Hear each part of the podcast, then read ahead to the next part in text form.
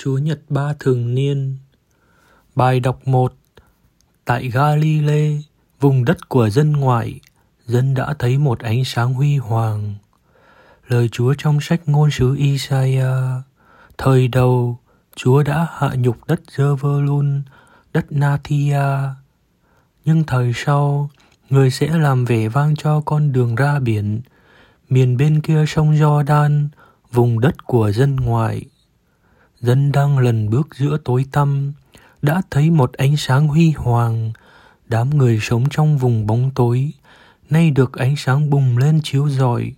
Chúa đã ban chứa chan niềm hoan hỷ, đã tăng thêm nỗi vui mừng. Họ mừng vui trước nhan ngài, như thiên hạ mừng vui trong mùa gặt, như người ta hoan hỷ khi chia nhau chiến lợi phẩm.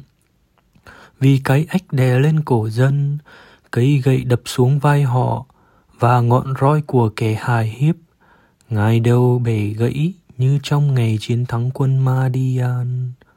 Đó là lời Chúa.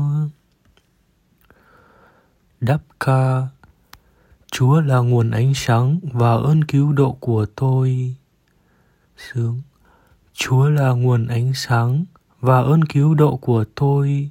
Tôi còn sợ người nào Chúa là thành lũy bảo vệ đời tôi, tôi khiếp gì ai nữa. Chúa là ánh sáng và ơn cứu độ của tôi. Một điều tôi kiếm xin là luôn được ở trong đền Chúa tôi mọi ngày trong cuộc đời, để chiêm ngưỡng Chúa tuyệt vời cao sang, ngắm xem thánh điện huy hoàng. Tôi vững vàng tin tưởng sẽ được thấy ân lộc Chúa ban trong cõi đất dành cho kẻ sống. Hãy cậy trông vào Chúa, mạnh bạo lên, can đảm lên nào, hãy cậy trông vào Chúa. Bài đọc 2 Tất cả anh em hãy nhất trí với nhau trong lời ăn tiếng nói.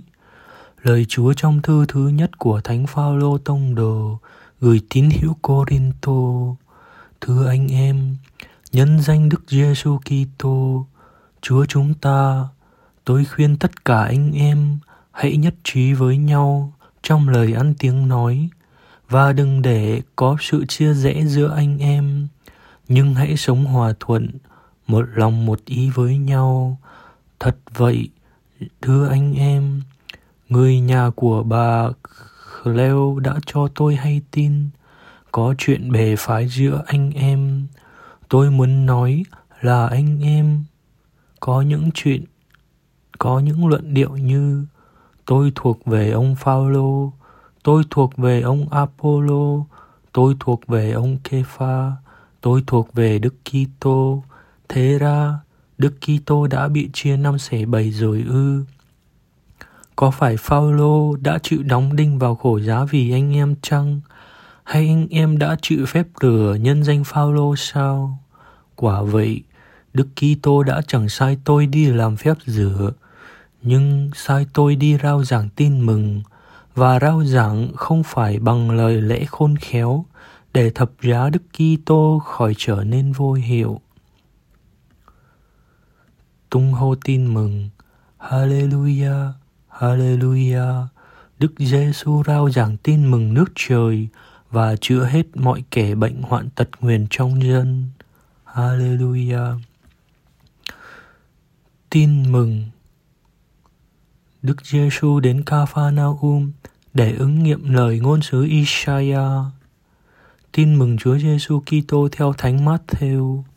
Khi Đức Giêsu nghe ông Giođan đã bị nộp, người lánh qua miền Galilee, rồi người bỏ Lazareth đến Ca Phác La Um, một thành ven biển, hồ Galilee thuộc địa hạt Zebulun và đất Nephtali để ứng nghiệm lời ngôn sứ Isaiah đã nói, này đất Zebulun và đất Nephtali, hỡi con đường ven biển và vùng tả ngạn sông Jordan, hỡi Galilee miền đất của dân ngoại, đoàn dân đang ngồi trong cảnh tối tăm đã thấy một ánh sáng huy hoàng những kẻ đang ngồi trong vùng bóng tối của tử thần nay đã được ánh sáng bừng lên chiếu rọi. Từ lúc đó, Đức Giêsu bắt đầu rao giảng và nói rằng anh em hãy sám hối vì nước trời đã đến gần. Người đang đi dọc theo biển hồ Galile thì thấy hai anh em kia là ông Simon cũng gọi là Phêrô và người anh là ông Andre đang quăng trài xuống biển vì các ông làm nghề đánh cá. Người bảo các ông, các anh hãy theo tôi, tôi sẽ làm cho các anh thành những kẻ lưới người như lưới cá. Lập tức, hai ông bỏ trài lưới mà đi theo người. Đi một quãng nữa, người thấy hai anh em khác, con ông Gia Bê Đê và ông gia cô bê và người em là ông Gioan.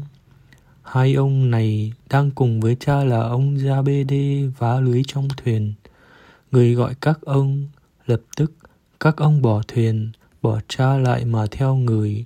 Thế rồi, Đức Giêsu đi khắp miền Galilee, giảng dạy trong các hội đường, rao giảng tin mừng nước trời và chữa hết mọi kẻ bệnh hoạn tật nguyền trong dân.